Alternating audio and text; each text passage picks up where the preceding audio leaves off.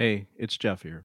After working as an automotive tech for almost 25 years, I can honestly say that finding employment with the right shop has been the difference maker between loving what I do every day or hating my career choice. Let me tell you, I've been there. But I've also had jobs where work didn't really feel like work. I love the challenge of fixing cars. So, loving what I do, that's the easy part. Finding a good place to do it in, now that's been the struggle. And that's where my friends at ProMotive knock it out of the park. They're a recruitment company specializing in jobs for our automotive industry. A techs, B service advisors, managers, you name it. They are constantly looking for applicants in automotive to link them with available job postings at only the best vested shops around the country. ProMotive has a team of professional recruiters that can help you with your resume, prep you for the interview process, and negotiate the best pay and benefits package for you. And best of all, it's free to anyone looking to gain employment. Check them out at gopromotive.com slash Jeff. gopromotive.com slash Jeff. Just think, you could be just five minutes away from finding your dream job. You know, when you, you constantly ask me to donate my time and I'm not being compensated for it, that's when I have an issue.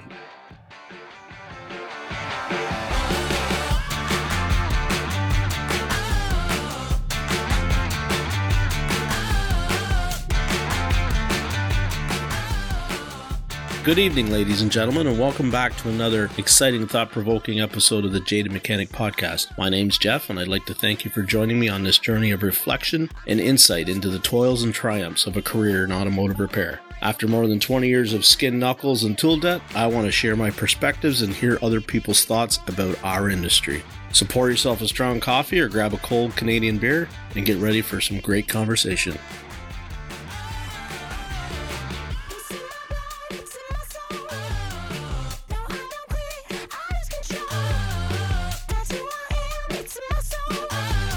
And welcome back, everybody, to another episode of the Jaded Mechanic Podcast. Uh, it's still me, Jeff. Still Jeff. So, but I have a, a new guest with me tonight. I guess that people are maybe just starting to discover, maybe just starting to find on social media. I just found him last week. He posted a video talking about the frustrations with the industry. And I reached out to the young man and I said, okay, let's discuss this. Let's let's have you on this podcast and see hear your story. So I've got young Collin Draker with me Hola, tonight. Collin, up? say hello. So, Collin, you you know how we do things here. We kind of like to hear people's backstory and um, all that kind of stuff. But you you you just quit your job. Yeah. You've had enough. I've been in the industry for 13 years and I've been pretty stable with, you know, where I've worked. I've, you know, jumped here and there every few years just to kind of, you know, change change the scenery or learn something new, but ever since COVID it's just it's I feel like the industry has changed. Uh, you know, it's just I've jumped around at a bunch of independent shops and, you know, they all give you false promises and empty work bays and I'm just I'm, I'm just kind of tired of working for free or standing around doing nothing. So So, have you been exclusively independent shops, or have you you done a stint Yeah, in the so, dealer ever? well, or basically from day one, like right out of high school, I started at a, a independent shop here called German Motorsports, and I just started as a shop helper. And within a year, I Mhm. moved to basically like an hourly apprentice tech. Just gave me simple small jobs here and there, and I started buying tools. And I was there for four or five years, and then I, I, uh, I was having my first kid at the time. I was really young. I was 20, 21, 22. And basically, I was just getting stressed out. The owner's wife was having a bad day. I was having a bad day. And I, I just got mad and quit. And then I basically moved over to Toyota. I was there for, I don't know, three or four years. And I liked, I liked Toyota. Still always like Toyota. But it's it's a boring job working at that dealership. You know, you do flushes, plugs, brakes, just services, Oh. and I was going to ask, was that a big change to go from an independent shop where I assume you probably, like you German said, Motorsports German Motors called. Yeah. Yep, Colorado in Springs. Colorado, correct? Right on. And so, did they specialize in kind of? I'm going to think by the name that they probably did, right? Yeah. So back in, in the day, they specialized in German stuff. Uh, we worked on everything though. So if a Ford came in that needed a tune-up or whatever, we did it. Um, but you know, the owner was you know a lifelong Porsche tech and Audi tech here, and opened up his own shop in like the 80s or 90s. So. Right. And then you jumped to Toyota. Did you find that a big change to go from that kind of shop to to a dealership like you describe it as kind of boring where you said it's like and and I can kind of relate to that because I did I've done lots of stints at dealerships and did a long term. And some days yes it is repetition right? It, it, can get a little grindy. It can seem a bit boring but did you did you struggle with that or did you feel like wow I could really kind of did it yeah, have some so it was weird it? jumping from a, a real small three bay shop to basically a massive shop that had you know 20 30 techs in it the first month or so it was it took adjustment just to learn processes and how they do things. But after that i mean i kind of just got used to it. It's it's you know like you say it's it's a big machine you know they they have their processes. Once you learn them you're done. And toyota is such an easy manufacturer to learn and figure out how to make money on that it didn't take me much time at all to be able to be proficient at the dealership so and you and did the dealer yep. start you off yeah. at flat rate? I mean, at that point, I I was on flat rate for three or four years. So. Oh, so at the independent, you had worked yeah. your way up to yep. a flat rate position. Yeah, right on. So when you said then your frustration with her, it wasn't really lack of hours, no, or was it she just, just she she wasn't happy? Um, so you know, husband wife working at the same business for thirty years. You know, they they tend to be grumpy at each other all the time. So she was just having a bad day and snapped at me, and I was having a bad day, and I I snapped back by putting my toolbox in my truck and leaving. So, but I mean, now I since I quit, you know, my last mm-hmm. job last week, the owner of that shop, Kirk, he sold it to his nephew, Chris, and he basically helped me. He taught me how to work on cars through that stint that I was there. He owns it now, and he basically just has me come in diagnose cars, uh, do a couple quick wrenchings on stuff, and I just do stuff on the side for him. And he's just basically helping me until I figure out, you know, if I I'm trying to get into a, a state college here to be an automotive instructor. But if not, I'm, I'm okay. chasing a lineman trade. So, so you, so you yeah, want to be I mean, almost like I don't a Paul know Danner. I have the experience or the expertise that he does yet. I can definitely get there, but yeah. his mannerisms and attitude just towards people in the camera, which I'm struggling with right now, is like spot on. So I don't know if I'll ever get to his level, but yeah. it's definitely a goal. Well, I've known Paul a long, long time, followed him for a long, long time, and he was not as comfortable at the beginning as he is now. So it is a process for sure, and he'll tell you that. And you just you just go with it, man. You just you're doing great, honestly. You really are. But so when you're at Toyota, and so that was that the dealer you was that the job you no, just quit last no, week? No, so I, I worked at Toyota from like 20 I don't remember 2014 or 15 to 2018 and then from there, I quit, went back to a different European shop for a year, and then quit and went to like a mobile business that basically expertise in diagnostic ADAS calibrations and programming. And then that company was acquisitioned three okay. times, and the third time, I it got bought out wow. by Caliber, and I, I wasn't super happy with the management and stuff. So I left and went went. That I left and quit in 2020 and then basically just started jumping around background. Mm-hmm. I started jumping around a bunch of independent shops. So, yeah, yeah, and you're just finding because, like you said, 2020 yep. is kind of when COVID hit for a lot of people, and and it just a lot of people I think saw the shop workflow. A lot of people's paycheck took a big.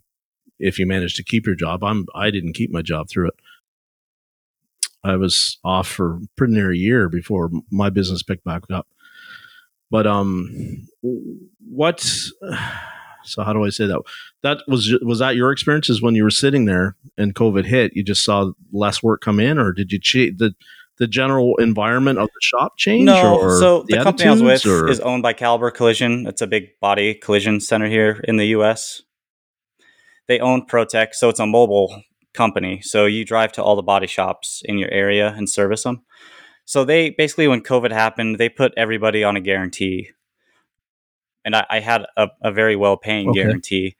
But it, I think mid year of 2020, they basically dropped it because workflow just wasn't staying the same because nobody was driving. And then that's when, yeah, my paycheck right. took a huge dip and I didn't have guaranteed pay. So at that time, independent shops were staying pretty busy. Yeah. So that's why I decided to just jump ship. So, yep. Yeah.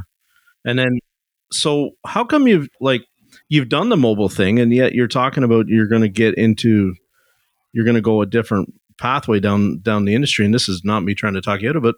What, what about the mobile thing did you decide that's not where I want to you know quit my job and go into doing business for myself because you hear us talk all the time and i mean i've had guys on the on the podcast before that are mobile guys and love it do really well. Why for you Collin what is it about so, it that you don't i mean long story short i did try to or i attempted to start my own mobile business doing ADAS calibrations and programming.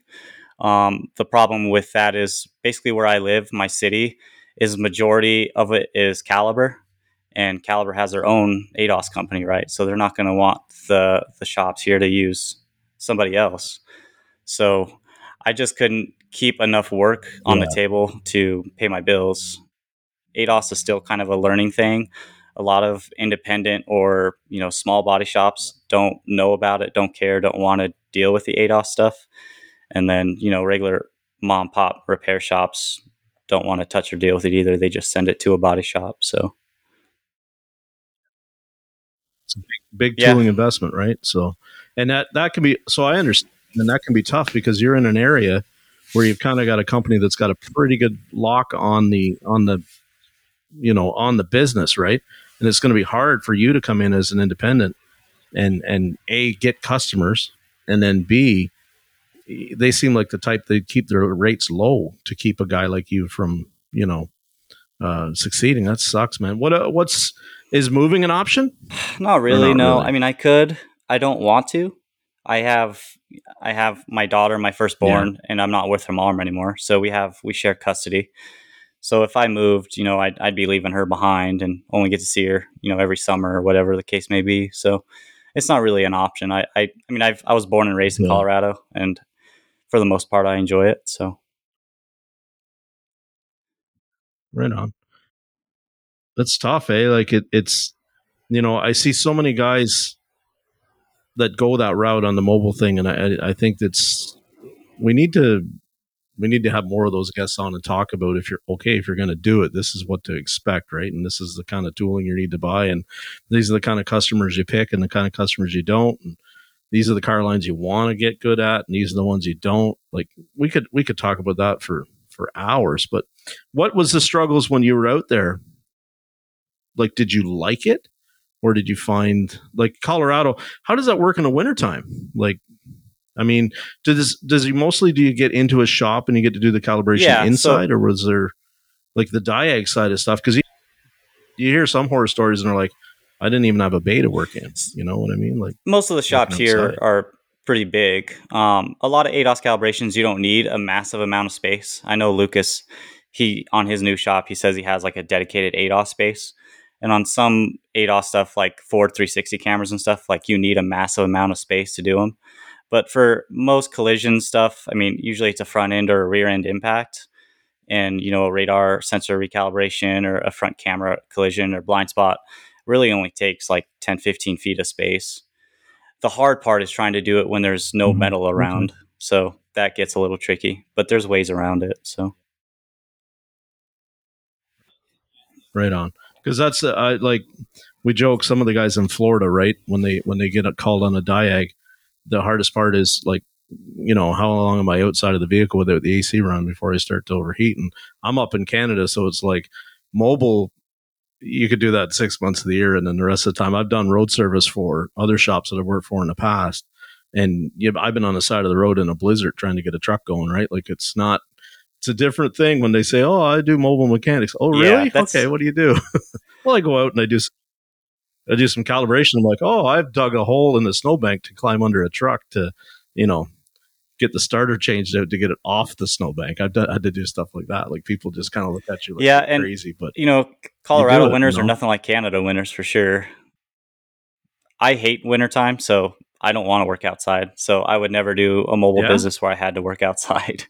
That's just not an option for me. I, I hate the heat. So I mean, the cold doesn't bother me. The cold, you just dress up a little more. Like it's it's. I've totally. If you can keep your hands moving, it's not that bad. Yeah, I find anyway. I mean, you know, the heat is what drives me nuts. I just, you know, I, I joke and it's like last week we were getting up almost to 100 in the shop. I think it hit 105, and I was like, I was melting. I couldn't even. I felt nauseous. I was going to fall down, and people were like, "Well, it was 120." And you know, in our shop in Arizona, I'm thinking, how do you do that? Like, I just, you know, it's crazy. We don't have air conditioning in my shop, so it's, uh, you know, we have we just in the summertime we slow down. In the winter, we get a lot of work done. In the summer, we just drag. It's hard to stay hydrated, and it's hard to like stay focused when you're Yep. that uncomfortable. But so you want to look into doing? Is that the you talked about you you you talked in your video that I, I just shared a couple minutes ago in the in the changing the industry group. Are you in that group by the way? Well, no, I mean I'm not like part of the Changing Facebook page or anything like that. I don't technically own a shop, so I can't be in it. So so you can't be in the ASOG group, but you can certainly be in the changing the industry group because that is you don't have to be a shop owner to be in there. The two are linked, obviously. I'll tell you this: this is not me lecturing you or giving you any kind of you know worldly advice. You would reach out to a lot of people in there. When they see your video, they're gonna you're gonna get flooded with people that want to talk to you about you know how impactful the way you feel and your story and everything is is is going to have on them and if it's a wealth of people that can give you guidance and perspective and help you and this is not me trying to say don't leave the industry. That's not what i'm trying to say at all. I'm just trying to say if you want to talk to people that have been instructors are instructors you know they're in there. Everybody's in there. It's fantastic. It is a wealth of if it wasn't for changing the industry in asog i still wouldn't be Yeah. i still wouldn't be a tech. What made you want to get out of it? because it's just so when when covid hit up here i lost my job. And i had never been unemployed that long in my life in terms of between like i've i'm like i've moved around a lot. I've got an attitude. I'm good at what i do. Um, when i'm not happy where i am i don't take it. I will speak up and i will say that's bs and uh, you know this is wrong and, and i'm that way. Uh, there's been more than one person that when I've they fired me or I've handed my notice, they go, "You're man, you're phenomenal tech." I've been told the same sucks, Right? It's like, yeah, because this is it isn't what we were promised. Is what I feel like when I when guidance counselors in school and everything, you know, blew up my oh, this is a you know great industry to get into. And and you talk to other people and are like, oh, you can you can make so much money and you work on really cool stuff. You can you can make some really good money, and you, once in a while you work on some really cool stuff Mhm. but it is a grind, right? And it's a grind. A lot of people don't talk when you're getting into it about sometimes the unfair pay plans, the shop politics, you know, all the stuff we all know about. So that's why I never accepted it. Flat out didn't accept it. Just was like, nope, you know, I'm not going to be part of the problem. I'm going to be part of the solution. And I always lived my life where I'm saying pretty much what other people are thinking. They're just not saying it. So somebody has to say it. I might as well be me because maybe you can elaborate on that. When you've got a skill set that makes you good at solving the problem versus just putting a part on, you can always find work and you can always get pretty good pay. That's been me. So sometimes I think people have looked at me and went, well, we're going to take the attitude with the aptitude because it kind of comes as a package deal, right? Like he can be a bit of a grouch and he can be a little standoffish and he can be opinionated, but he can solve the problem. He can fix the car. That's what you know. I just I always so when you say, well, what got me, what made me want to leave? Being unemployed that long when there wasn't good offers coming in, right? Um, people are like, oh, do you want to go work at a Lexus dealer for twenty five dollars an hour flat rate? No, I don't. When I left a job that wasn't a Lexus dealer for more money than that, why would you think I'd want to go work on a Lexus for $25 an hour flat rate? You'd be crazy. Like I live my life by the idea that, you know, we used to say it a long time ago, $100 an hour times zero hours Yep. is still zero. If we're not getting enough work coming into the shop or it's not dispatched fairly or you're in some kind of team pay plan, I'm not about that. I'm not a team player, right? But the idea that in this industry that we say, oh, you got to be a team player. No. When you work in a flat rate dealership or a flat rate environment, it's not a team. You are every man for yourself. Your hustle is your muscle. And that's how you make your that's how you make your living. So the idea that I'm not gonna and uh, don't get me wrong, I wasn't a prick that wouldn't help somebody. But people have heard me say if I had to fight and I had to sacrifice and I had to donate time to figure out how that system worked or learn that pattern failure, I'm not just going to give it to anybody. Right? I found it. I learned it. Eric O says all the time, if I can do it, you can do it. That's I, that's what I think. You know, it wasn't for me to give away my ability to somebody else just so they could make some hours. I always looked at it as whatever you can't solve, put it back in the pile. I'll get to eventually. I'll solve it. I'll make the money. Somebody has to. And I it's it's not a real popular opinion, is it? When we talk to some shop owners, they don't want that. But yet when you think about an incentivized pay plan, isn't that what Yeah, hustle's I mean, about? you have to produce work in this industry, right? And that was my biggest gripe at the dealership, especially Toyota, is they pay on the lower end of the pay scale as far as manufacturers go. And you know, you talk to the service manager about it, and they say, Yeah. "Well, you know, Toyota's nothing but gravy. It's a gravy train. You know, all you do is flushes, plugs, services, the occasional head gasket on a Sienna or whatever the case may be." But it, you're paying me. You know, back in the day, I started with them at like seventeen fifty an hour and you're you're busting you're busting your ass just to flag that 150 hours of pay period in order to see a semi decent check as whereas I can go to an independent shop now get 50 to 60 bucks an hour and I don't have to flag near that much work Mhm. you know so that's my biggest gripe with dealers Yeah. is they they pay in the low end of the scale because they think that the ease of the cars because you work on one manufacturer makes you flag more hours that way it it, it shouldn't I don't think because the car is easier or I know how to work on these cars faster and I get more efficient at it because I work on the same thing every day means you can pay me less. I think it's wrong. So I, I it never sat good with me that there was two sets of times. There was a time for warranty and there was a time for retail because I'm sure you saw it. We would see a big a car that needed a ton of work come in, and uh, it was out of warranty, and you'd write the estimate, and then somehow that sucker got changed to warranty times, right? Whether to help the customer out or something like that. I'm not about Mhm. that. That's theft, right? If I if I if the car made it through the time period where it was supposed to be resolved under warranty and it didn't get resolved, didn't get addressed or whatever, and you bring it in and they sell the job, what it's supposed to pay after 100,000 miles or whatever is what it's supposed to pay at the very minimum. It's not supposed to be backed down to a warranty time to sell the work, to sell the job, to appease the customer, to goodwill the warranty, whatever nonsense you want to call it. That's what it is. It's nonsense. There's no reason to do it. Well, you can say, well, we do it to help the customer. You're helping the customer at the expense of you and I. That's not okay, right? That's is, this is why I think we have the shortage that we do. And I don't, you know, I'm not against flat rate and I'm not against incentivized pay.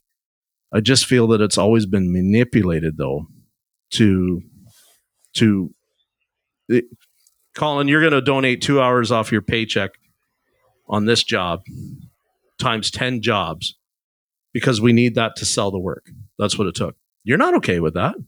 You can, like any good tech, you can tell to the dollar how Yep. much that's going to cost you, right? That's not okay. I'm not okay with it, right?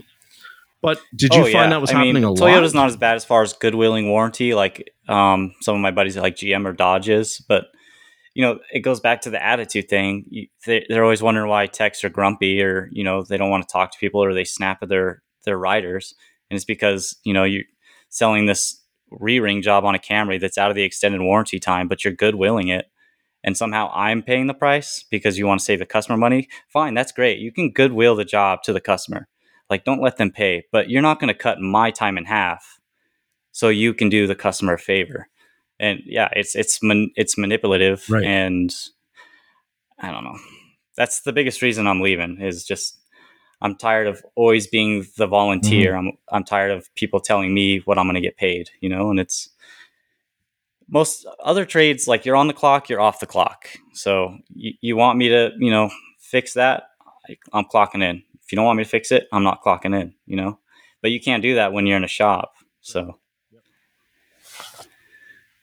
Did you ever? Here's what was going to be my next question. Did you ever, like you talked about a guarantee? Here's been my experience with guarantees is that it sounded really good uh, until you realize that, like, in order to get the guarantee, you had to be there all five days or six days. You had to be there on Saturday.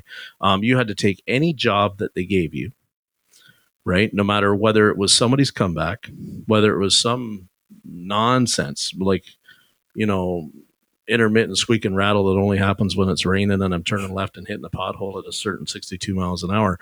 That kind of stuff, right? Before and if so, if you went to them and go, this looks like, you know, a bunch of BS here.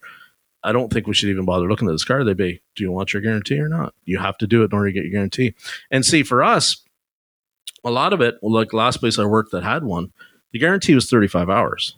We had to be there 44 and there wasn't lots of weeks there was not enough work coming into the shop that everybody was above 35 so what it became is they manipulated you to say well you got to be here all five days. I'm the type where if, if by noon if there's no appointments like you talked in your video that just got dropped you came in there were six appointments three people showed up none of them were for you. At that point i want to go home. You know what i mean? Like okay you don't want to pay me i'm going to go like i like to fish. So it's like I want to go fishing or I want to go hang out with my friends or I want to go I want to go do yard work. I want to do anything but stand there next to my toolbox and wait for work to come in on the hopes that maybe I can find something and sell on that car. That's not a happy I'm not in a good headspace when I have to do that, right? And I, I get the feeling that a lot of us aren't. We don't really talk about this. And I think that this is something that a guarantee is is oh it's a, it's a selling point. We get people to you know it's going to save the industry.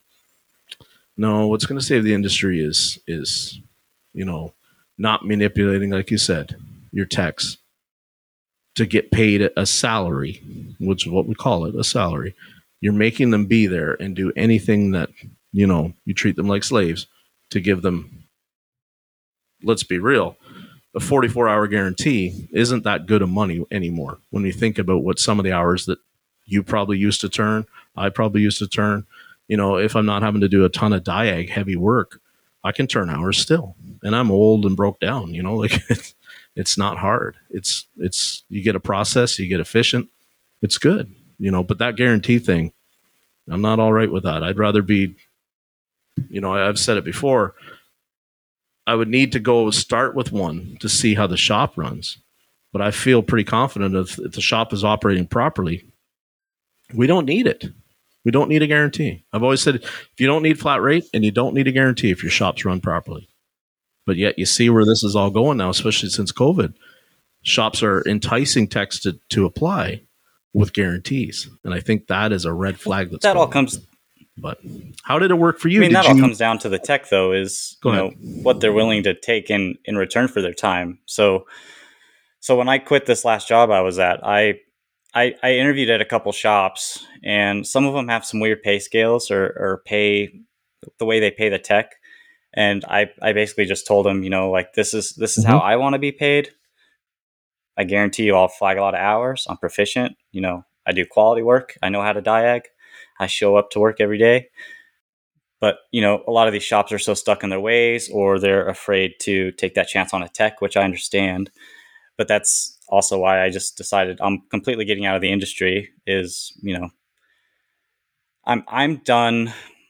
I don't want to sacrifice my time for the hopes of good pay. I want to know it's there. And I, I've worked at a shop where I was a foreman on salary with a quarterly bonus. But again, I mean, shops can still manipulate a salary, right? They can get you to do more stuff than you need to. You know, you can be a foreman, a writer, a shop manager, a trainer, a tech. you know, they, they start adding more stuff onto you to try to get that value back. And I mean, either way, any pay scale you go to in a shop, I think is going to be manipulated. So I don't re- really even know the right answer. You know, like what what would make the tech happy, the rider happy, the manager happy. I, Collin, I don't think there's one good right answer, but I, you made you made an interesting point there when you were talking about a foreman thing because we see that all the time too. You talk to some foremans and they're like, "Well, it was really good at first, but I had no leverage to leverage for a pay increase or a bonus or any kind of thing because it right. kept going back to my production." You know, and that's I'm famous for I hate that word. I hate production, right? Talk to me about proficiency. Talk to me about efficiency. Don't talk to me about production. Production is manipulated but you talk to foremans and they're like, well, how am I supposed to produce if I'm over there helping John solve that wiring problem? I'm over there helping Carl set that alignment. I'm helping, you know, Mark get that broken bolt out of a back of a cylinder head, right? With instead of having to, you know, drill it sideways and put a cylinder head on it, I managed to get it with a welder. That kind of stuff. That's all unapplied, unbilled time or un it's not even unapplied and unbilled because it is, but it's uncredited to the guy that's actually doing it. And this is what I find with foreman roles is we sometimes look at the foreman role as, well, that'd be a great, you know, role for a lot of techs that are really smart and, you know, got a ton of experience with the product and stuff.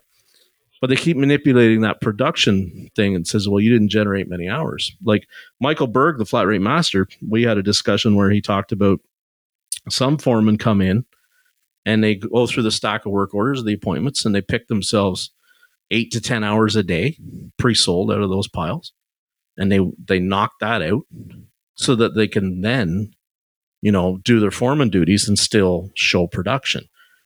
That's kind of manipulating the system, then, right? Like you're manipulating the system to avoid being manipulated as a tech, as a foreman. There's a lot of manipulation going on. I'm not about that. I worked with a guy that did that it always left a really sour taste in everybody's mouth. It uh, it's to me it's made up numbers at that point. You're not really having to inspect the car, sell the work. You know, it was just pre-sold work that you took and did. Great, you made your hours, but somebody at the other end of the shop didn't maybe get that job. Maybe they should have had that job, but it didn't go to them. I've always felt a foreman role should just be like a salaried role. What did you solve? How did you help us out? Right. And and and just appreciate and pay him for that. The whole idea of production, especially on a foreman, I think is just it's made up. Right. So again, it's manipulated. So and you what did you did you have any positives? Yeah, I mean, I enjoy teaching, and that's kind of why I'm looking at being an automotive instructor. But when you're under the load of, you know, worrying about you know at least producing or being able to pay for your paycheck, and then on top of that, trying to teach others, and help them produce for their paycheck, it just gets super stressful. And the shop I was working at, everybody was hourly. So nobody was in a rush. But, mm-hmm. you know, I always judge myself on like production and proficiency and how well I'm doing, you know, my comebacks. Because I care a lot about quality and I take a lot of pride in my work and I care about my name. And the last thing I want is someone saying, you know, that guy messed up my truck or whatever. I just, I don't I, I judge myself heavily because I take a lot of pride in this industry. So I like you, I mean, I just I started getting an attitude, you know. I was worried more about trying to produce and I felt like every 5 minutes I was getting pulled off to you know help someone they didn't know what to do or you know help them diag or show them how to do this or help the service writer explain why this car needs a water pump or whatever the case may be. And I never got time on my own to actually produce yeah. work and fix cars. So, you know, I'd have one car in my bay that only paid six hours and it was in there for a day and a half. So, yeah. As you kept going back and forth to other things. And yeah, why do I have to go out and explain to the customer why it needs a water pump? That's the service advisor's job, right? Like the work order says, it's leaking or whatever, it's noisy, it needs a water right. pump. Case closed. You know, if the advisor can't do that and I have to step into the advisor's shoes, well, let's be real. Most of the advisors get like, you know, a salary and a bonus, but a lot of techs don't necessarily get a salary and a bonus. If I'm going over there and doing their job, what's my salary and what's my bonus? You know, it's a fair question. Like I always, for a long time, I used to say it was backwards that the advisors should be on 100% commission and the tech should be on straight salary. And people talked to me like I was crazy, but I said, no, think about that, right? Who's got the investment? Who's got the the training? Who's the actual product that you're selling, which is the availability of the techs in the back to repair and service the car? That's the techs in the back. The the the person, the admin, and this is not me you know hating on advisors and running them down. I just this was something in my, back in my jaded days which i can still go to sometimes is that you know why am why are they just getting paid to show up and i have to have all this training and all this investment? And then if no work comes in i'm not worth being paid that seemed backwards to me it seemed the opposite of what should happen don't know I found though when I was instructing, not in it because I was never an official foreman, but I was I had some tenure at the dealer. I'd been there a while and got to know the product pretty good. And a lot of people would come to me with a problem or something like that. I found it made me a better tech when I started to actually have to teach people, right? Other things. You know what I mean? You probably found the same thing, right? It, it helps refine your process when you start to think, okay, if I was going to have somebody do exactly what I did or approach it the same way, you really re- polish that process up when you think about, well, what is it I'm actually doing? Okay. So first thing I'm going to do is I'm going to grab a scan tool and I'm going to look at, you know, these PIDs. That's something you teach someone, right?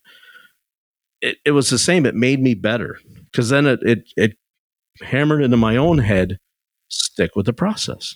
But, you know, it, it's frustrating, right? Like 30. How old are you? 30. Yeah, see, I'm 48. what do you find? How do you find the young people though to try and and be that that you want to teach them? Because you know sometimes we talk and you'll see in the groups and whatnot, people like, oh, the the young people are you know they're they're different, right? Like how we have to treat them and how we have to handle them and how you talk to them and and some of them just. Do you find that that's the case, or did you did you run into that coming up? Like, did you work with a yeah, I mean, bugger like me? The or? shop I came up in, the owner was you know old school just give it to you straight and that's kind of just how i kind of developed my personality you know is i just i i don't beat around the bush i'm very blunt like you say a, a blunt like a metal spoon you know it's just just get to the point and just tell them how it is but yeah with the newer generation yeah. the younger kids the ones that are trying to get into the industry they just they have that weird mentality of you know you have to be nice you have to be polite they don't want to work to learn. They don't want to take the long way around to find the answer because they don't want to really learn the process. They just want they want to know the answer so they can make the money. And you know, I mean, obviously, like how we came up, you know, you you develop your processes on diagnosing complex problems by tracing it down from the beginning. And I was never given a hand. You know, you know, the shop owner would tell me, "Well, I would possibly car came in. Let's say a car came in for a misfire. Okay, well, what cylinders are misfiring on? All right, so how do you, you know, what are the the four things you need to basically create combustion? And then you break that down, and then he says, okay, chase mm-hmm. each one, see if it has all four of those or whatever the case may be. And once you don't find, once you find that that cylinder doesn't have spark or compression or gas, then come to me and I'll I'll guide you to the next step.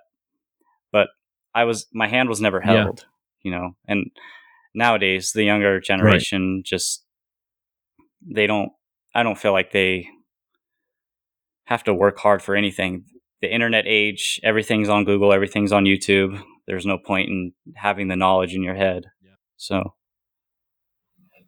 well that's i saw that too when i was as i was leaving chrysler as chrysler even had a system in place very similar to identifix right so you could watch walk over and punch the vin in and punch in the symptom that you're experiencing. And if another dealer at another tech, uh, or sorry, another tech at another dealer had run into that same symptom and did a repair, they might have, and it wasn't, it didn't just come, I think some of it came from warranty submitted claims, but sometimes it was also an open forum where somebody could say, yeah, I did, you know, this splice S, you know, 286 underneath the seat green and corroded, causing occupant classification module to intermittently go offline. I don't remember if that's a, that the exact same number, but I remember because I submitted that case. Right, I was the one that found one of the first ones to find that and say, you know, you got an occupant classification intermittently going offline. Well, there's one of them hockey tape splices that Chrysler used to love to use on the inside of the car underneath the carpet, and the water would get in there. Canada, and um, the splice would corrode, and the thing would go bad.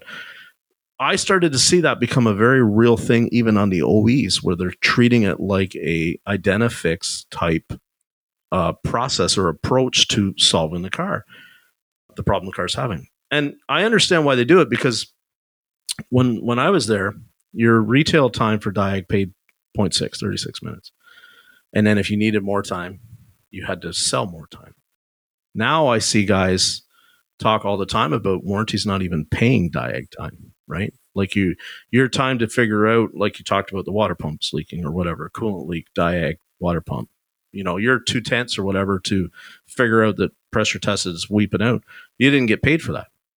It just rolls into your repair time, which I think a lot of us sometimes we just go with that, right? Because after you've done a couple hundred of them, right? You cut the time in half. Your diag time is, you know, you didn't lose, right? I guess is what I'm trying to say. But if we added up all the time of what we really should have been paid for those even two tenths or three tenths to do a pressure test and find it. That's a lot of money at the end of the year that you didn't get paid. Yep. Under warranty. So I thank God I was very lucky because like I had some advisors and writers that were pretty good where if I looked at it and it was an intermittent or it was, you know, Mrs. Smith is complaining about the, you know, the squeak noise that all of them did.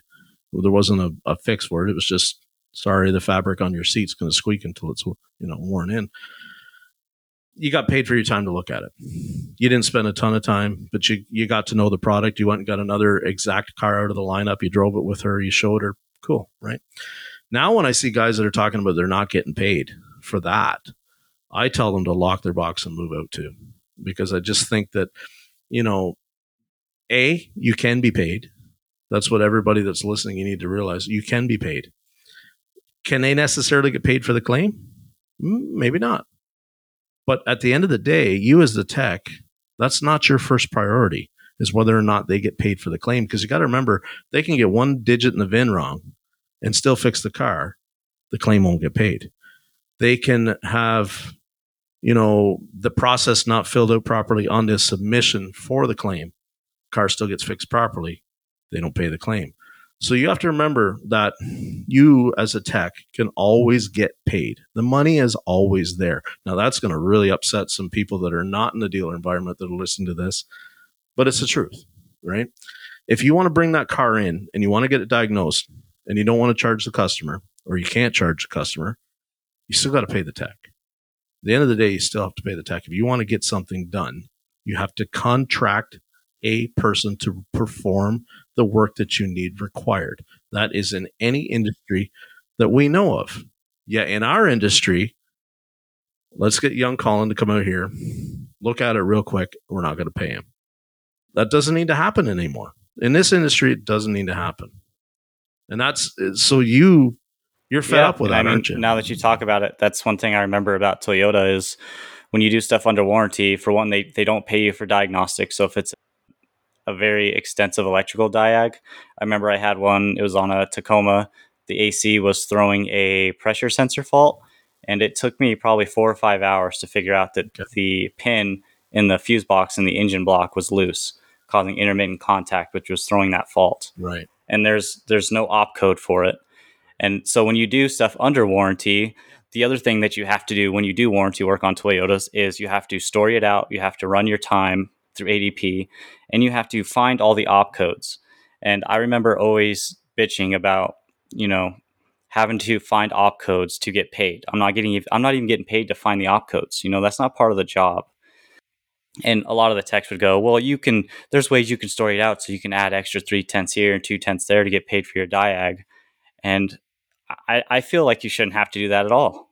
Like I, I chased this wire down, the circuit was open, I, I found a loose pin.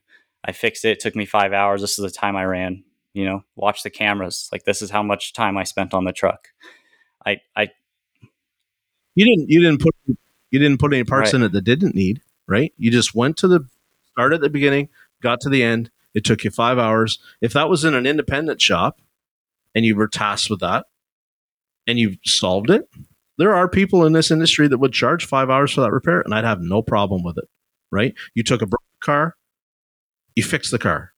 The bill is X. Customer's happy, gets a fixed car back, signs for it. This nonsense of under warranty of I never in my life looked up a hardly ever looked up a labor op way back in the day, especially right. I wrote up my story, typed it in, submitted it.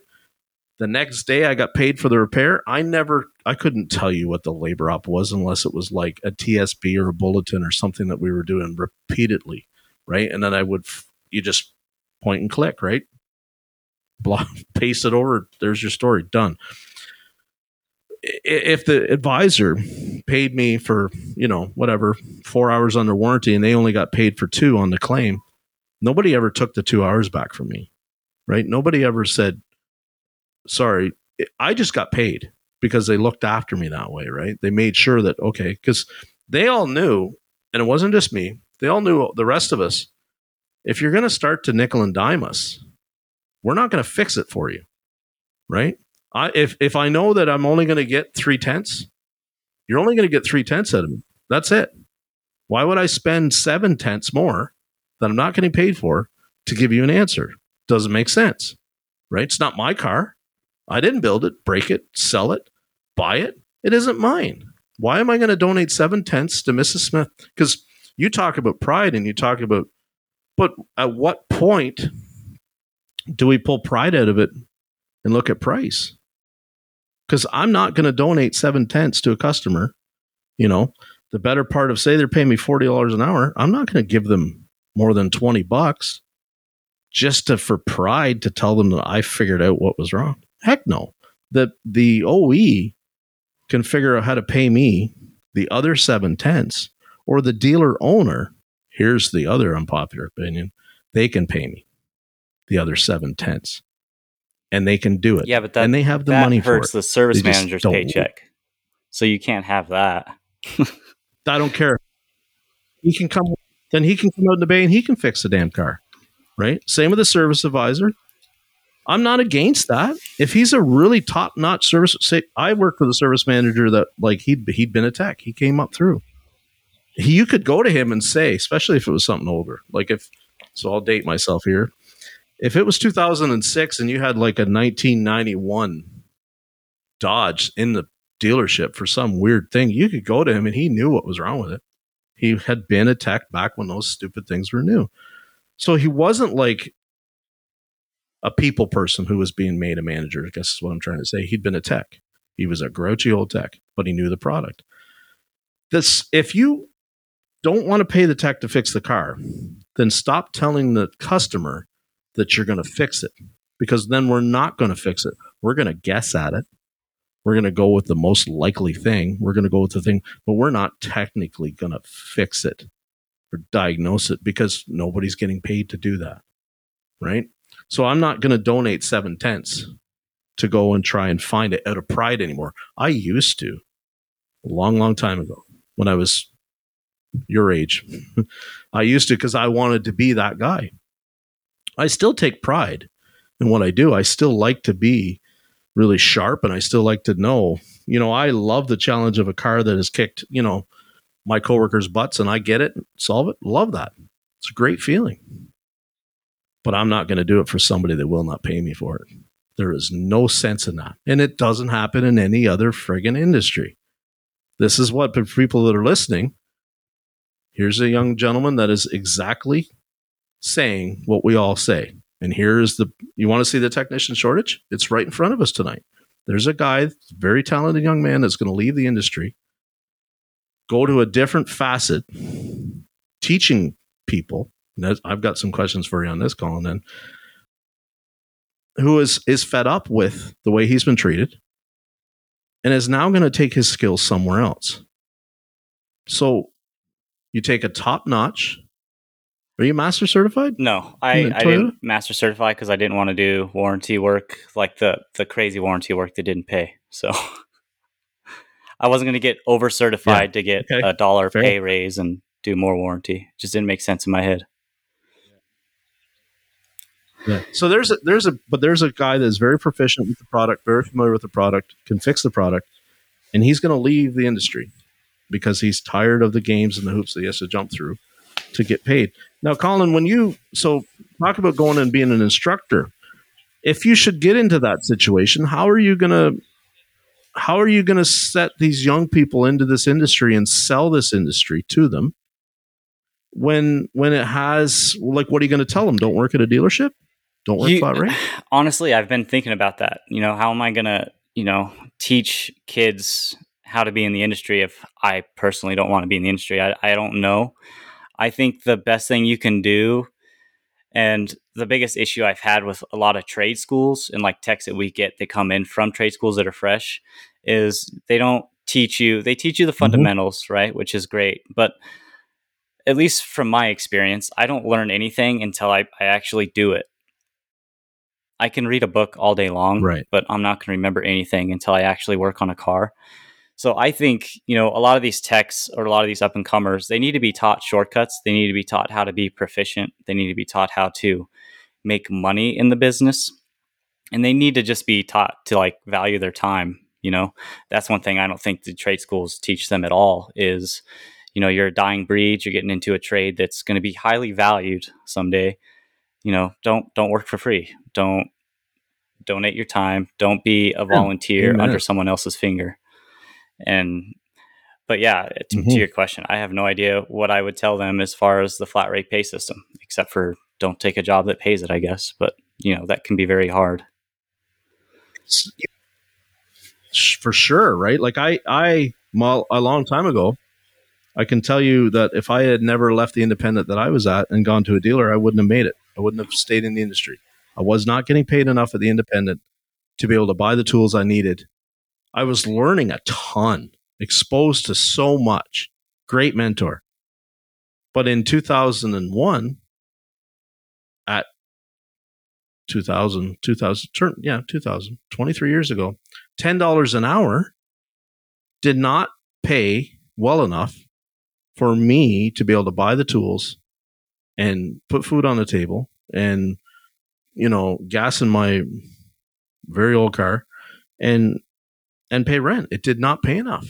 So when the opportunity came to come to a dealer and make four dollars more and only have to learn one brand and i was like sign me up. Four dollars more an hour? Heck yeah.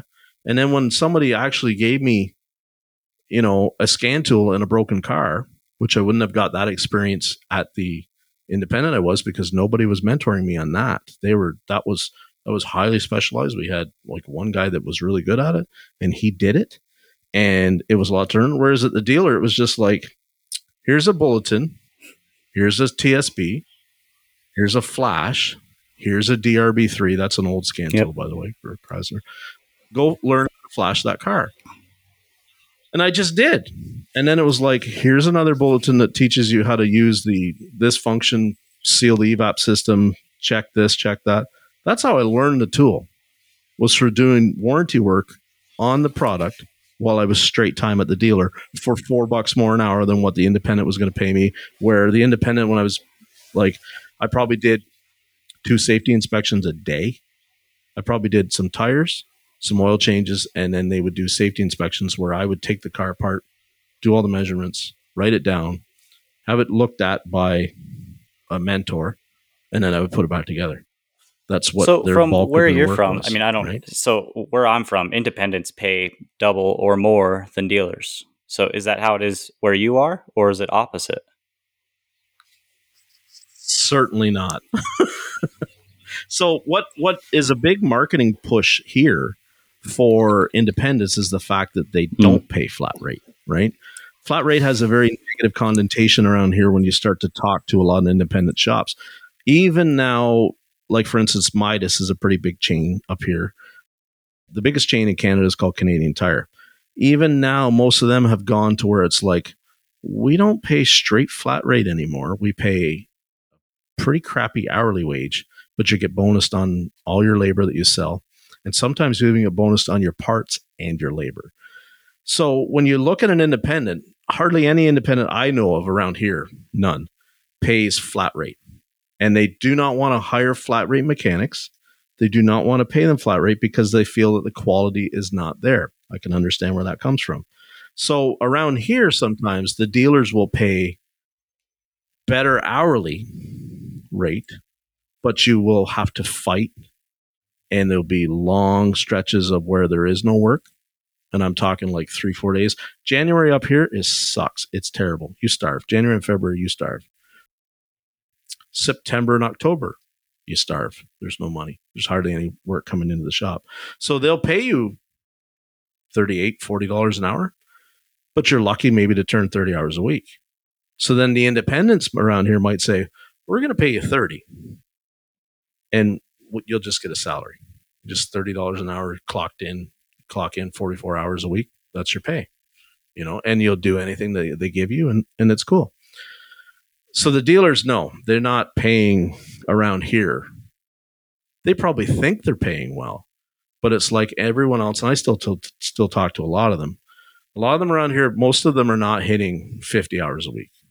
There's just not the work. If there is the work, you've got too many techs in the shop fighting for the work that comes in. The used car market since COVID has exploded in terms of the value has gone up. So I think the guys in a dealership that are making good money, it's because they're selling a lot of used cars. So you're doing a lot of internal work, right? Which we never, I never worked for somebody that paid us less for internal than they did for like it was labor was labor, right? If it was a 12 hour job, it was a 12 hour job. It didn't matter if it was going to be internal. They never, they never internal and went, okay, you're going to do that for warranty time. That shit never flew. It wouldn't have flown. we, it'd have been an uproar. But so around here, to get back to it, no, dealers are not paying uh, all that great. They're just paying more per hour. There, there's some good independents around. I work for one. Um, he pays pretty good you just have to find the right. I just tell everybody you have to find the right fit. Um, some of the chain stores around here, some guys love it. You know, there's lots of customers coming in. They're paid a little bit less an hour, but they get bonused on their on their parts and their labor. But they also have a reputation then of we can all see them. Somebody will come in. I've seen it. They bring an estimate in from that shop, and I look at it and I'm like, this car doesn't need half of that stuff And then you realize, okay, they're on an incentivized plan, right? And it's, oh, look at that. And it's January and it's really slow. That's why that car needs all four wheel bearings, all four struts, you know, a steering rack, and, you know, four tires and, and brakes all the way around. I'm not saying a car can't need that. I look at some, I, I looked at one today. It needed all that, but it was a 2008 Taurus and we're in 2023. It's not a 2013 you know, Camry, the 10 year old Camry up here. It's just different, right? So, yeah, the dealers are not paying well. The independents are not paying well. My area, I feel, doesn't pay well as it should for, for where we are in the industry, put it that way. I feel like everybody, but again, around here, everybody is so scared to put their door rate up because they feel like they'll lose their customers. So what sets the door rates around here is the dealerships. Almost no independent around here that I know of is higher than a dealer. Is that no? Is that so I mean, some independents, the low quality ones, will be they will undercut the dealer, but a lot of the the high end shops they are overcutting. So the one I worked at that was salary was around it was 200 bucks an hour flat or shop rate but then if we worked on classic cars, it was 250 bucks an hour. And what do they classify as a classic? Over yeah, 20 years? I mean, the shop, like we had like a lot of fully restored muscle cars. So that was pretty much what a classic was. I mean, if it had a carburetor on it, it was classic. And those were the cars that I, I hated to okay, touch. I'm not an old car person. I like the modern stuff. So. Oh. Hmm. 250 yeah, is a good no, I mean, the though. shop he he's doing great. I mean, he was he's running a great shop. He has a five star Google review. I mean, he has a, a, great reputation, but he also backs his work. You know, you're you're paying for the reputation, you're paying for the quality. So if if say a bearing failed or something that you replaced, a wheel bearing, like he would take care of it, no questions asked. if a technician mess something up, like he he would fix it better than it came in before it was even fixed the first time, you know. So right. but here, I mean, even the shop I just quit, their labor rate was they they keep taking it down because they're not getting work, but their labor rate was pretty high as well.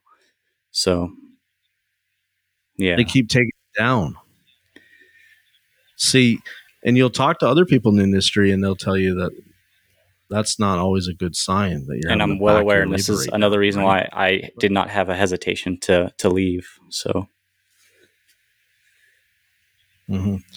what can you so what did they do when you're standing around i understand you're just attacking their the business but what did they do kind of things that you looked at and shook your head and went that's not the right thing to do in business so one thing that, that i didn't agree with 100% is the technician basically they want you to so there's a couple policies I didn't like. So first one is, you know, a car comes in, they're they're bringing customers in on a very cheap oil change, a 40 50 dollar oil change coupon, right? So it comes in for an oil change. Techs always lose money on oil changes. On top of that, they want you to do an inspection on the car, obviously. I mean, whatever, that's pretty common in the industry. But then they would want you to write the estimate on it. So you story out what it needs, price out the parts, add the labor. So you're writing the whole estimate on the car and then you're just submitting it to the writer. The writer, you know, will gaze over it, see what's going on, and then they will call the customer, sell it, and then approve it or decline it. What they would do to compensate the mm-hmm. techs for writing the estimate is they would charge the customer an extra 30% on top of the labor. So, say I'm doing a water pump that pays 10 hours, we would charge the customer 13 hours, right. and I would get paid 13 hours to do that water pump. I think that's kind of crooked in that sense. Um, but the other problem is you're writing estimates on all these cars. They're coming in on a cheap oil change coupon. They're there for the oil change. They don't want to spend five grand on a repair. So you're spending, you're investing all this time writing the estimate, and the work doesn't sell. So now you're you're you're losing money on doing mm-hmm. an oil change on top of writing up an estimate that could have took 45 minutes and not selling any work. And that's where I really yeah. started getting frustrated. And they that, and they may take that estimate to another shop, right? Estimate in hand. The other shop looks at it and goes, "Oh, I can immediately do that for, you know, fifteen percent less because my door rate is lower, right?" And oh, I'm going to go to a second line of parts, and I'm going to put that on. That's going to trim another five percent. They got a three year warranty on their parts and labor. Um, I'm going to give you a, a year. It's, this is the conversation yeah. they don't have, but you know, or no warranty at all. But for the customer, it's like you just took a six thousand dollar bill and you made it forty five hundred. The guy that was charging me six thousand, he's trying to rip me well, off. Well, and right? that's the that's what was so happening. What the so cu- it, the the shop that I was at was a, it's a Euro shop, and so we would write them a quote for CCTA chains on a Volkswagen. Very common, you know, it's a maintenance item on those cars at 100k. Um, we would write up the estimate for say five grand, you know, and then they would go to my my buddy's shop who also only works on European cars. And because of that 30% markup in labor, he's already beating them in price by, you know, a thousand bucks. So why would they have an incentive to bring it up to the shop I work at that has a nice waiting room when they can save a thousand dollars? They drop the car off. They're not going to be in the waiting room, so they don't care, and you know get the work done there. And yeah. I would constantly get calls from Chris. Hey, I just got another estimate from your shop. Car's here, you know, and it just it rung through my mind. And, you know, I would talk to the service manager about it and he'd constantly tell me, you know, well, we're not German Motorsports or, you know, we're not your old shop. We do things our way. And I'm like, you know, that's fine. Like, it's not my business. I'm just here to fix cars. But, you know, when you, you constantly ask me to donate my time and I'm not being compensated for it, that's when I have an issue. And this shop kind of fairly. I don't want to name the shop, but it, it's a really good shop. I mean, it was a good business. I think they're kind of growing and trying to become a corporation. They're becoming more like a Firestone, in my opinion. But you were saying they were going to be. You felt like yeah, becoming a I mean, corporation. It's a, it's, like so. Yeah, it's just. I lost my train of thought of what I was saying.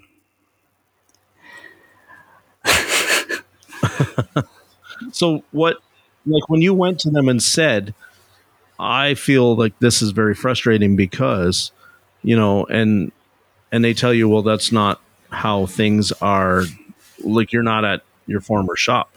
We don't do things like that there. We right. do things this way. Do you feel that that's to me that's very closed off because I've and I've ruffled some feathers in some groups when I've said that sometimes the mechanic that's on the floor can have as good or even sometimes a better insight about how maybe the business should run than the people that are on the front counter running it. And I know we run it for they have their reasons why, right?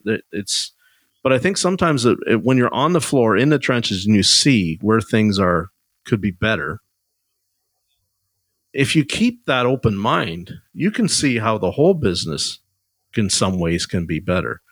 Doesn't necessarily, I'm not trying to say one is smarter than the other, but I think to be shut off to what the tech's input on what how the business can be better is very short-sighted in this industry and it happens too much because there's a trend coming i think of absentee owners. And that really scares me because like it's just if you just come in and look at the numbers and the down you don't necessarily know why they're down. You're going to hear right. a story about why they're down. And you're going to hear a lot of blame as to why they're down. But you don't see why it's down because you're not here. So and i understand if you hire the right people you don't have to be there. You let them do their job the whole thing. I get it. But sometimes the tech that's on the floor, he'll be the first to tell you or she, well, we went over on that job because I told them this X, Y, and Z was going to happen. They sold it without that buffer, and X, Y, and Z happened, and the efficiency on the job was shit.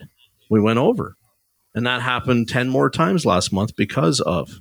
Then you can start to see a trend of, okay, they're not listening right? They're just trying to sell the job to get the job. You have to sell the job because you need that job done the right way. You can't just sell it to get it. You've got to sell it the right way. And I don't mean sell it in how you sell it. I mean sell the job being done the right way. And that's where I see sometimes the techs input can be more valuable than I'll hate to say it, the advisor's input because the advisors right. they're just number people, right? They're just like my customer has a budget of this. I need to try and get this job sold. So I'm going to do it for that. Oh, look, they came in and only wanted to spend 6. I got them to 7. The tech in the back might have looked at it and said it needs to be 9. And you only got them to 7. Are you both winning at that point? No. The the advisor looks good. But at the end of it if it, it goes to shit, you both look bad. But the advisor can go, listen, I, I talked them up from six to seven. The advisor still failed because they didn't talk them into the proper repair. You know, David Roman talks all the time about the parts that when people are looking quote to quote, shopping quotes around, my quote will be higher because I'm not just going in there and changing the water pump. I'm changing the seals that are behind the, the front cover that are known to leak. I'm changing you know, all the belts on the outside of the cover. I'm not just taking your old split belt off and putting it back on. All that kind of stuff drives an estimate price up. That know how to do that the right way, their estimates are forever like, holy crap! Like I, I've been accused of that. Your estimates are huge. What, what, what are you trying to do? Rebuild the car? No, I'm not trying to rebuild the car. I'm just trying to protect my butt so that if the car comes back, I said it should have this part put on. Customer opted out of putting on. See, it's documented right here. Customer wanted old scaly belt put back on. Now belt is squeaky where bearings are shot in alternator because old squeaky belt went back on. I covered my butt. I'm not trying to, especially when I'm not on a commission. If I'm not on a commission for the parts that I sell, I'm only on a commission for the labor, and I'm not getting additional labor for putting on a new part while I'm there right? Because I'm it's kind of an overlap situation.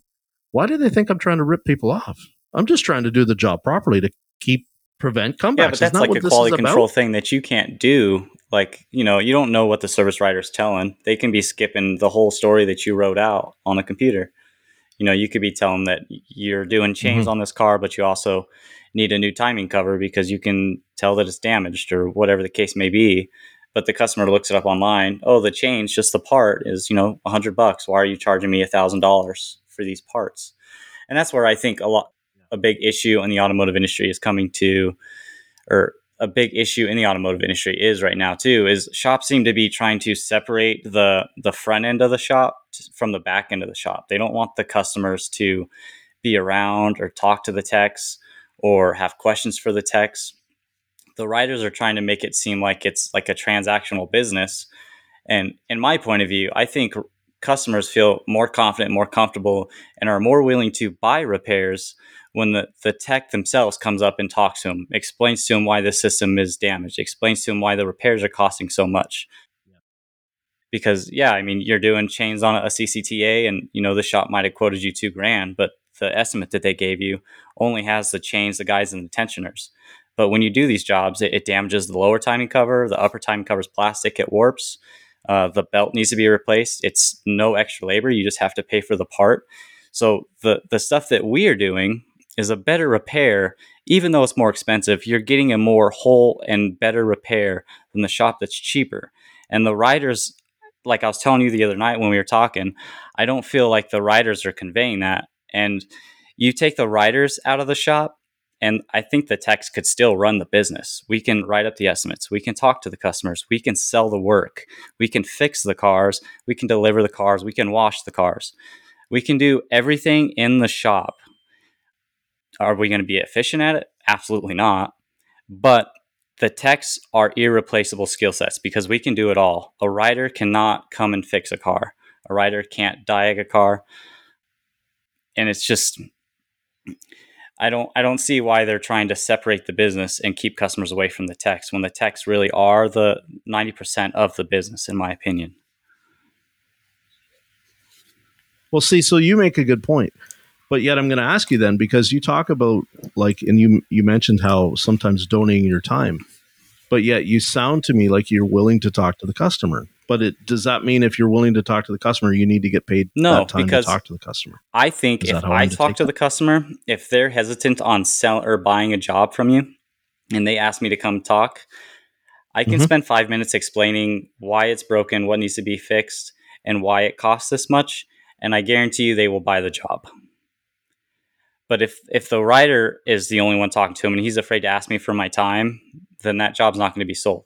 I'm more than willing to donate five minutes of my time because again, I'm not donating, you know, you know, my time, my tools, all the money I've spent on my tools, and all my knowledge diagnosing a car for free. That's what the customer brought the car in for.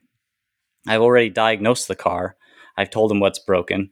I don't have a problem spending an extra five minutes telling them, you know, why th- that repair needs to be done.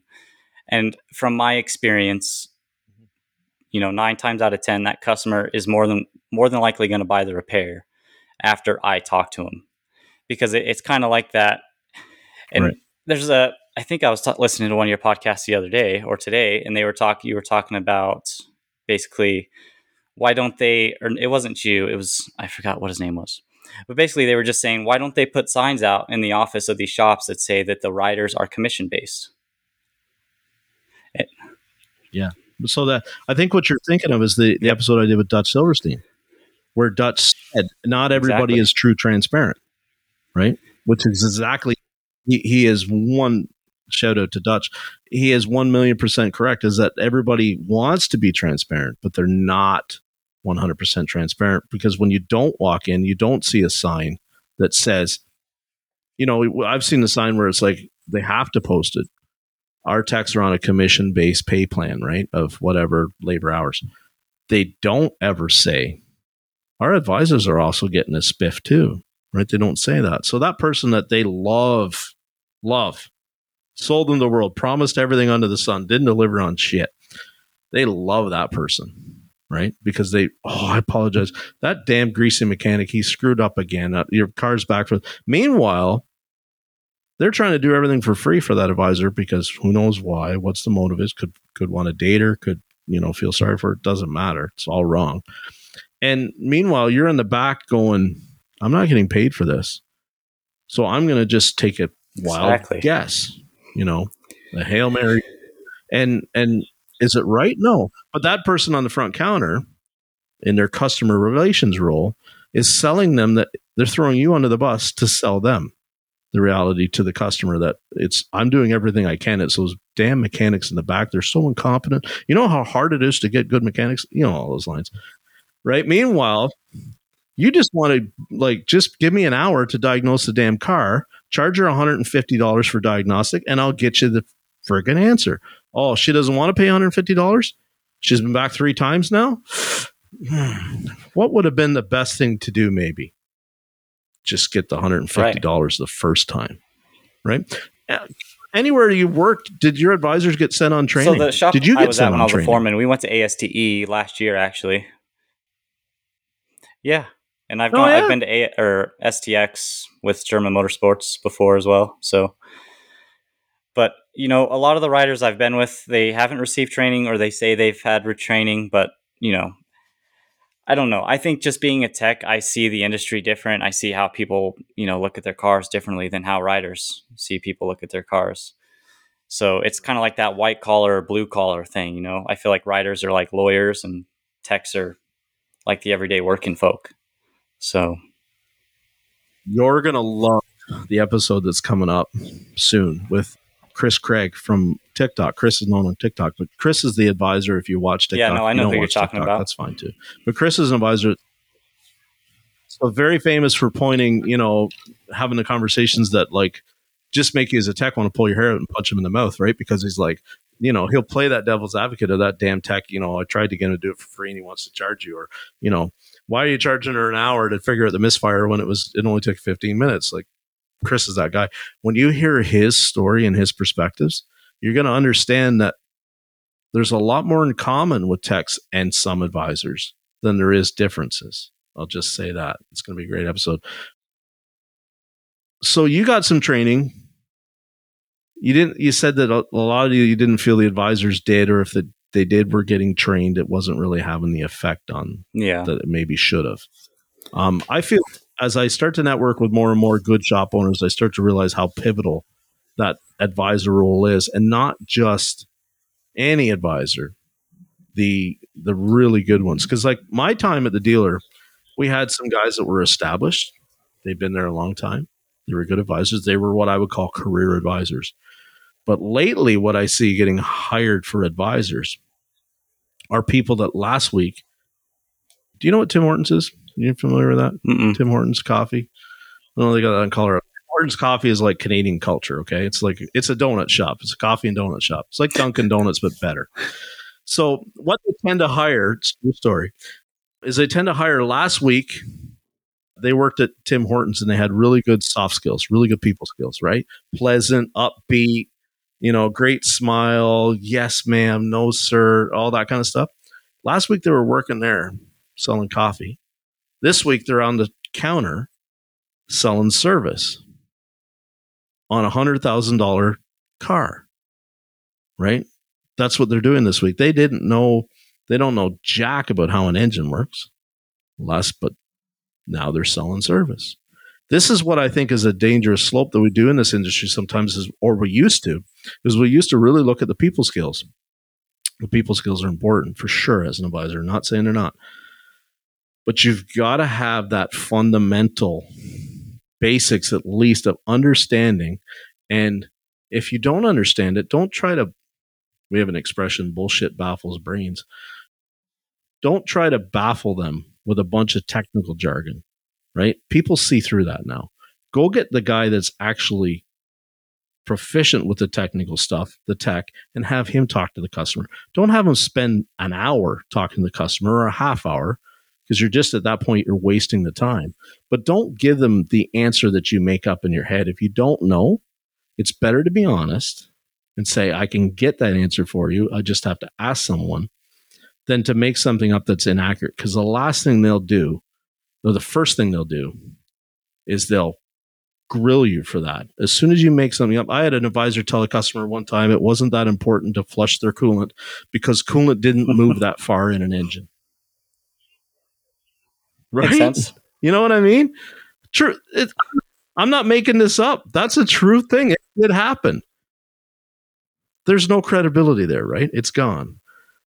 I think what you maybe suffered through was some some advisors that needed uh, some more training and maybe a different incentivized system or pay system. Maybe it was too incentivized. Maybe it wasn't incentivized enough. I'm not sure.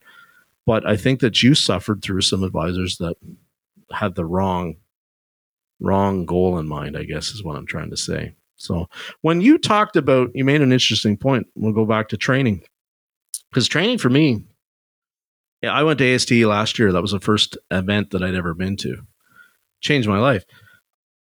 You mentioned how when you're at the dealer, you did not do the Toyota training because you didn't want to get specialized and make less money to do the right. more complicated stuff.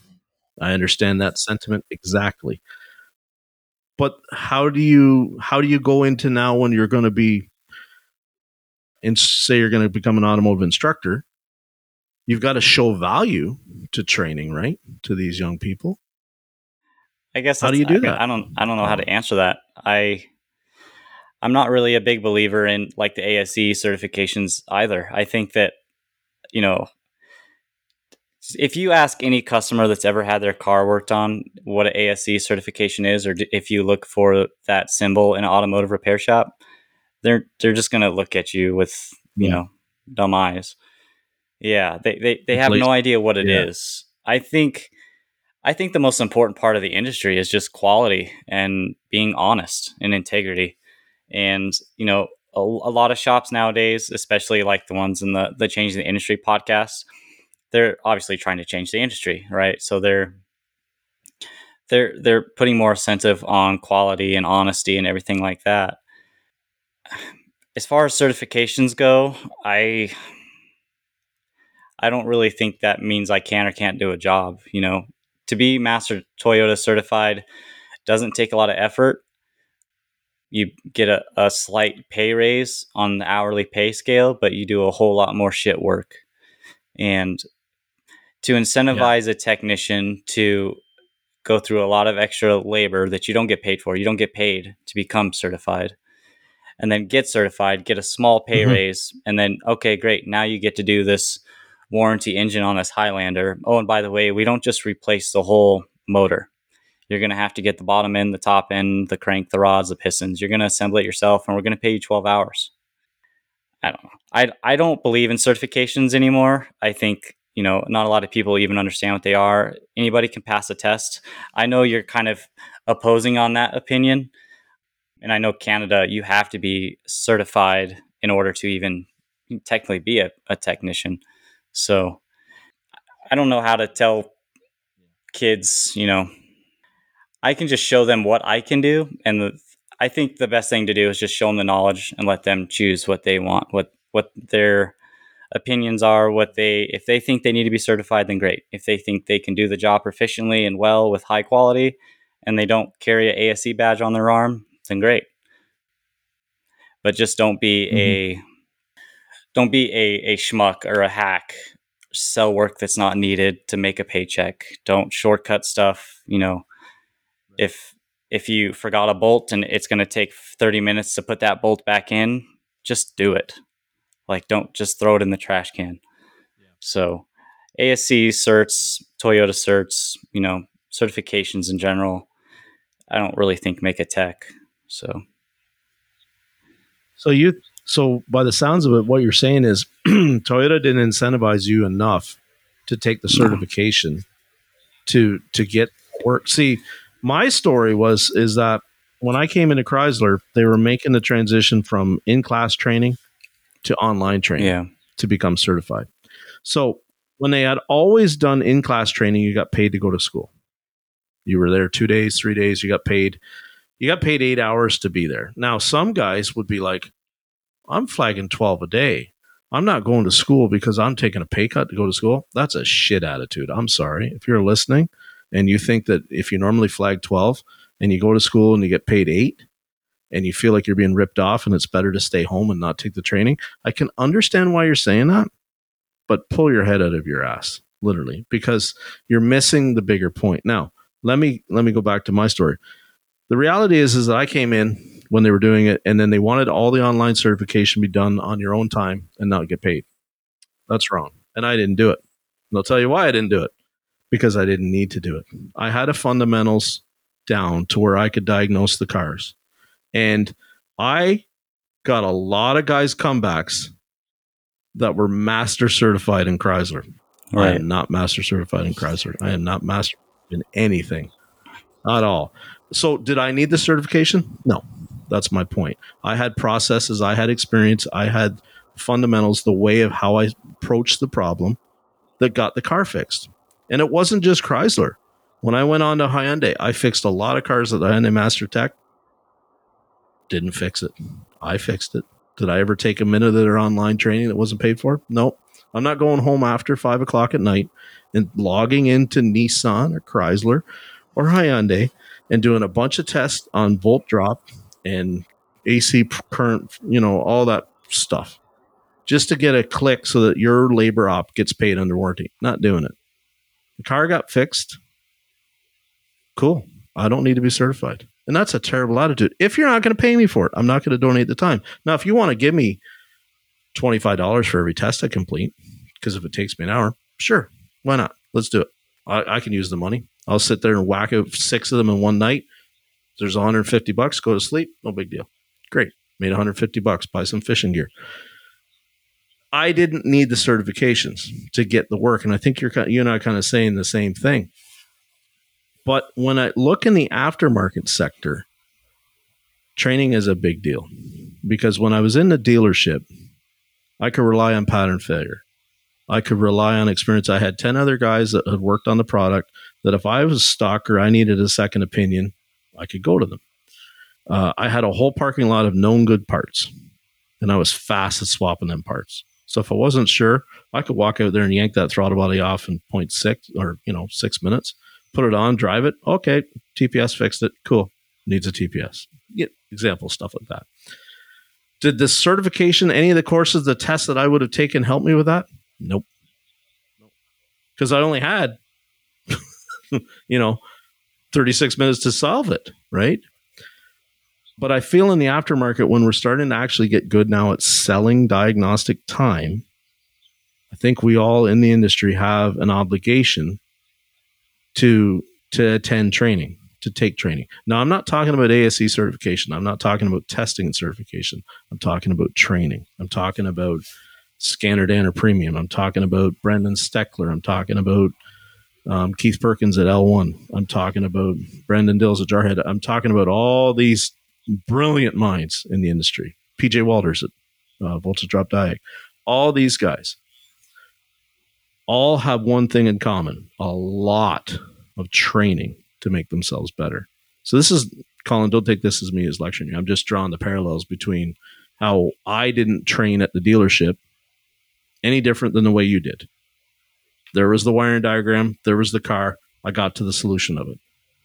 But when I came out of the dealership and I had to start applying my process to different makes and models when I didn't have pattern failure to rely on, that's when I realized that I needed to train more. The certification training that I would have gotten at the dealership wouldn't have done me a, a lick of good. It was already fundamentals. I just had to, can you do Ohm's law again? Yes, I can. I've been doing it for 25 years. I don't need to take another damn test on it to show you that I can, just so the claim gets paid. That's horseshit but training is key. Training is important for sure. But so I'm not ribbing on you. I'm not ripping on you because you didn't, because I understand exactly why you didn't. Understand. So please, if anybody's listening and you hear this from Collin or myself, don't think we have a bad attitude. Just think about how much unapplied or unpaid time you want to give to your business, your career, and that's what you choose to do. I did not choose to do that.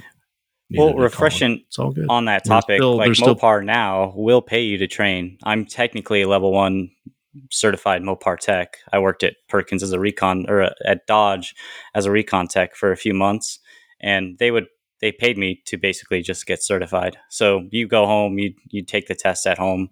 They're brain numbingly boring and completely easy to pass. So, but that's that that that yep. paying you. Yeah, it's a dealer policy, right? It doesn't have to be. Yeah. Every dealer doesn't have to do it. That's that's the thing that we don't people don't like to talk about is that one dealer may see the value in it and the next dealer doesn't. It's good. It's cool. If you don't see the value in it, I don't see the value in it. People are like, "Well, what do you mean by that?" If you don't see the value in paying me to do it, then why would I hold it, the value to it, right? Whatever I want to learn is to make me a better tech if you're not offering me something that makes me a better tech, I'm not going to sit through it.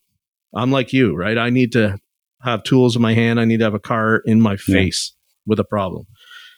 If I stare at the screen too long and just look at a wiring flow, I can, even if I sit in a classroom in AST, after about three hours, I'm like, okay, can I can I get up and walk around? Can I look at a, you know, can I get under the hood and see this break in the wire that is there?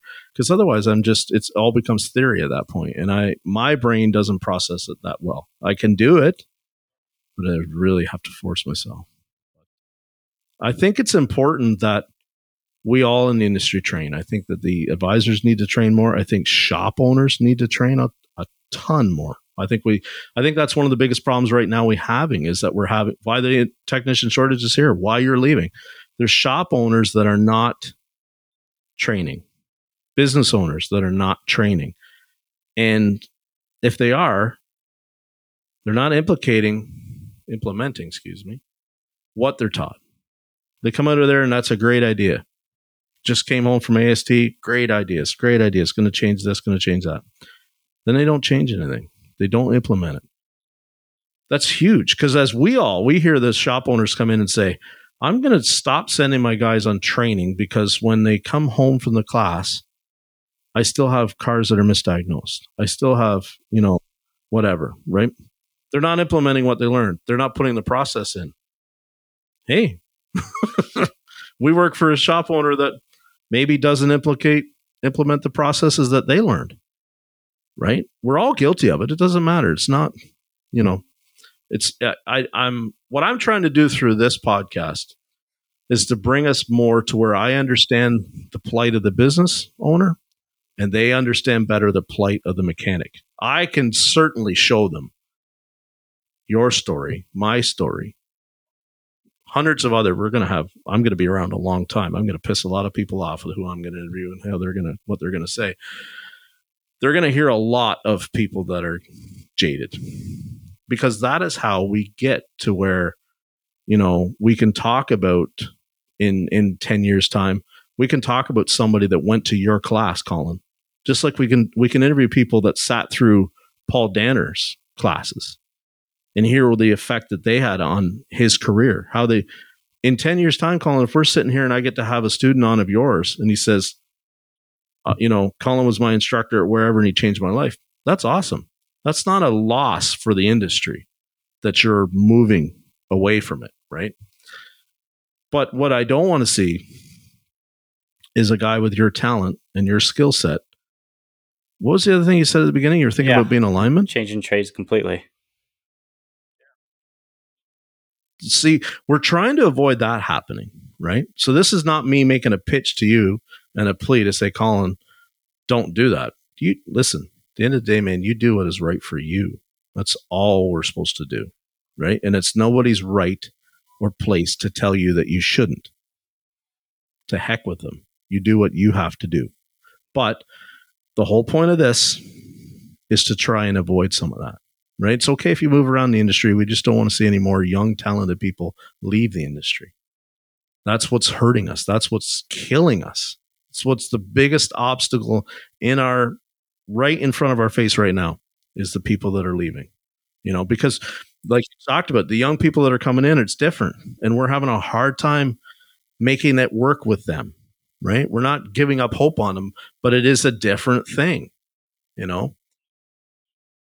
I hope that you, you know, you get your instructor gig. I hope that works out for you, and I hope that you you remember, you know, the cars that kicked your butt and the lessons you learned.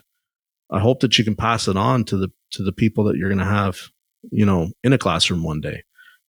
It, it, I can, you know, get into changing the industry, get into that Facebook group, and really start to reach out to people. There will be people that can help you through networking that will show you what to do, how to make it better for you. They're not going to they're not going to gripe on you and tell you that, you know, you're a quitter and you should have stayed a mechanic. They're not right. going to do that. They're not. They're going to they're going to show you well this is, you know, Sean Patrick Tipping uh, has a diagnostic podcast, another diagnostic podcast the name of it eludes me right now.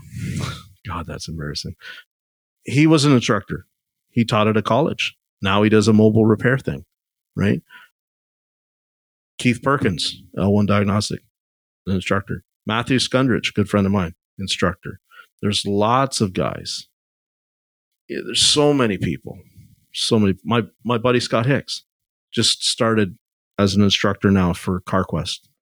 Like there, Brandon Steckler. There is no shortage of opportunity for you at all. That's my point on this long ramble. So don't feel that the group doesn't have anything to offer you because Right. you're no longer a tech. Keep in, keep connected with us. Keep networking with us. We can help you, man. Everybody wants to help you. Your your video touched a lot of people last week when you dropped it because I was like, what a perfect timing when we're always having this conversation for somebody to have the the guts to get up there and say what they're frustrated about and and and deliver it with a very good attitude, very professional. And I thought, okay, I need to talk to this person, and I want to yeah, you. I feel that. like not enough techs So, are you know. speaking up nowadays, and it's it just goes along with you know being an egotistical, bad attitude technician. I'm just I'm tired of holding it in. You know, you can only tell so many people that don't care before you just put it online, which is what I did. And I'm not saying I'm perfect or I don't make mistakes. All techs make mistakes. We misdiagnose cars. We forget to put a bolt in. It happens. Um, I don't know everything either. Going to AST last year, like, opened my mind as to how much stuff about cars I do not know. But you know, it's Mhm. it's an enjoyable trade. I don't. I'm not trying to push anybody away from it, but just the comments I got on that video that I posted, pretty much, you know, 98% of them all agreed, you know.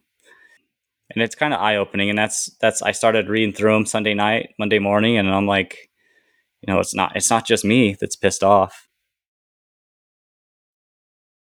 So, You- You're certainly not alone. Not even close. Not even close. So don't feel like you are. And it, it's, you know, I I, I want to thank you for for being so honest and and and willing to to talk about it. Because I mean, I didn't want you to come on here and think that I was, you know, trying to expose you or you know take advantage of the situation or something like that. That's not what I want to do. I just I want you know if you've got legit gripes and good perspectives, there's no better place to get it out there and no better time than right now while you're feeling it, right? I don't want to have I don't want to hear people that say after 20 years in the industry this industry still sucks. Right. That was me. That was me a year ago going, you know, I've been doing this 25 years and the industry sucks. That doesn't help anything.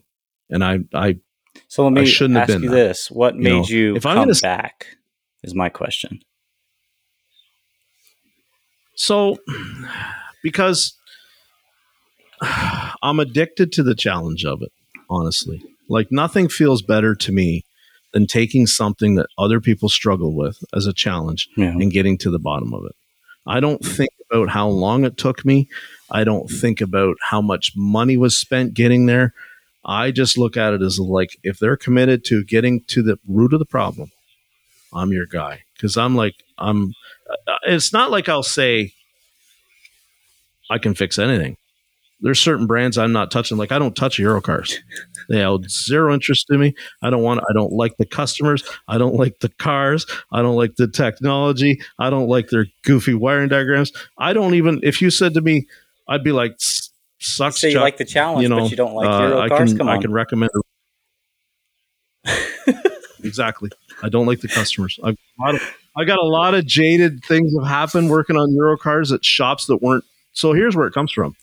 We didn't have good scanners. We didn't have good service information, right? So when you're looking at a wiring diagram, and Mm. the wires are wrong, and you're looking at a Yeah. scan tool, and the data is wrong, and then somebody's talking to you how long it took you to solve that.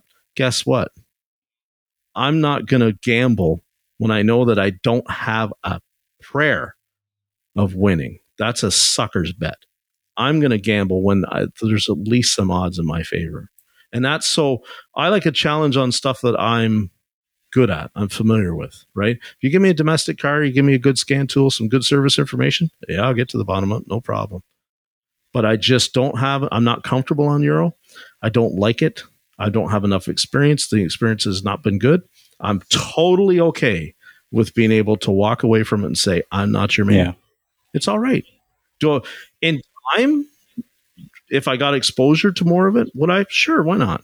You know, it's still just a mass airflow sensor. It's still just an EGR valve. It's still just a coolant sensor, right? The stuff doesn't work all that different. I do work on, you know, I've done some check engine lights on some Volkswagens.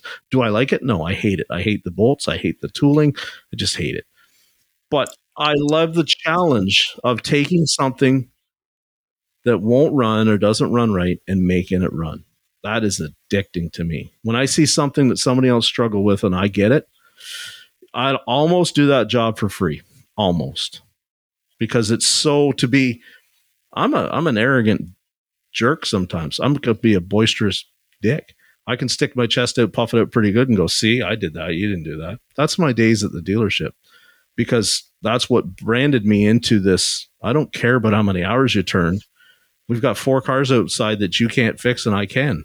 Congratulations, you turned a bunch of hours. You did a bunch of brake jobs. High five. Go. F- oh, you can't fix those cars? Shut up then. Go sit back down in your corner. Leave me alone. Right. That's how I was. Okay. That ego gets addictive. That's why I came back to it. And I know I was put, you know, when people say I was put here to do this, I know that this is the trade that I was intended for. My father was a, a bodyman, a collision guy. Um, he used to tell me that he never wanted to see me work on cars. He used to tell me all the time, and I was like, Dad, I'm going to be a mechanic, not a bodyman. I'm not going to get all dirty and breathe that nasty stuff in for less money. Watch this. I'm going to make this stuff go fast. And he just kind of chuckled and laughed. So I grew up around it. And uh, is it in my blood? It might be. But that's why I came back to it because it just the, I get addicted to the challenge. And I, there's a lot of us that do. I could, man, I talk to some really sharp guys all day, every day and they're addicted to they hate hate not knowing what's wrong with a car. It drives them crazy. Paul you've seen paul danner in some of his videos right? When he is beside himself with trying to get done he is just like possessed. Every great yep. tech has that in them you know? So i think it's it's just a situation of you know can i do it for much longer no i got really bad I've got bad knees, I got bad elbows, I got bad shoulders. My hands hurt all the time. Uh, it's too many years of doing it. It's hard on you. But now, do I think how do I transition out? That's scary, and that's we've had those conversations. I talked with Dutch, and what what is there for an old mechanic? What is there to do? Well, my friend Brian Pollock and I talked today with another friend of ours about maybe there's a job where when you talk about everything you had to do for your shop, right? Write the whole estimate, do all that. There's some shops that are actually thinking about making that a, a position. They call it an estimator. So there's a service writer and an estimator. The service writer sells a job. The estimator is the one that takes what the technician says it needs and make sure that all the parts that are going to be there are are quoted to make sure that if it, the vehicle is in a condition where it requires extra labor to perform the repair, that gets added. They can look at it and go, yeah, that exhaust manifold would have been come off in two hours when it was brand new. Now every bolt is no longer a 10 mil bolt. It's like an 8.2 and they're all rotten and we're going to be in there with a torch and a, and a welder. Yeah, we're going to triple the time on that. That's what an yeah. estimator's job should be. And I think that that, if that starts to become a popular position, I could see myself doing that. Some kind of foreman role or some kind of that role within a business because I can talk to the customers. But um, it's scary, man. It's scary. It really is. I want to thank you for being on here tonight. Really, it was. Uh, I didn't know how this would go because you talked about you hadn't really, you know, you'd done your videos, but you hadn't done a podcast. And um, I want to thank you for being on here. It was a really, really great perspective to hear uh, what you've been struggling with and what you're struggling with right now. And um, dude, I just I want to see you. I want to see you succeed. I want to if you want to become an instructor, I want to see you make that happen. That's the goal. yourself. We'll see what happens. I mean, So, you know, and, cards uh, are aren't always in your favor, but that's that's where I'm headed. But yeah, thanks for having me on. This has been eye opening, and I'll definitely check out the Changing the Industry Facebook page and see if something can change my mind. I don't know. I'm pretty stubborn, so I highly doubt that's going to be the case. But Hey, if you could do me a favor real quick and like, comment on, and share this episode, I'd really appreciate it. And please, most importantly, set the podcast to automatically download every Tuesday morning. As always, I'd like to thank our amazing guests for their perspectives and expertise, and I hope that you'll please join us again next week on this journey of change. Thank you to my partners in the ASA group and to the Changing the Industry podcast. Remember what I always say in this industry, you get what you pay for. Here's hoping everyone finds their missing 10 millimeter, and we'll see you all again next time.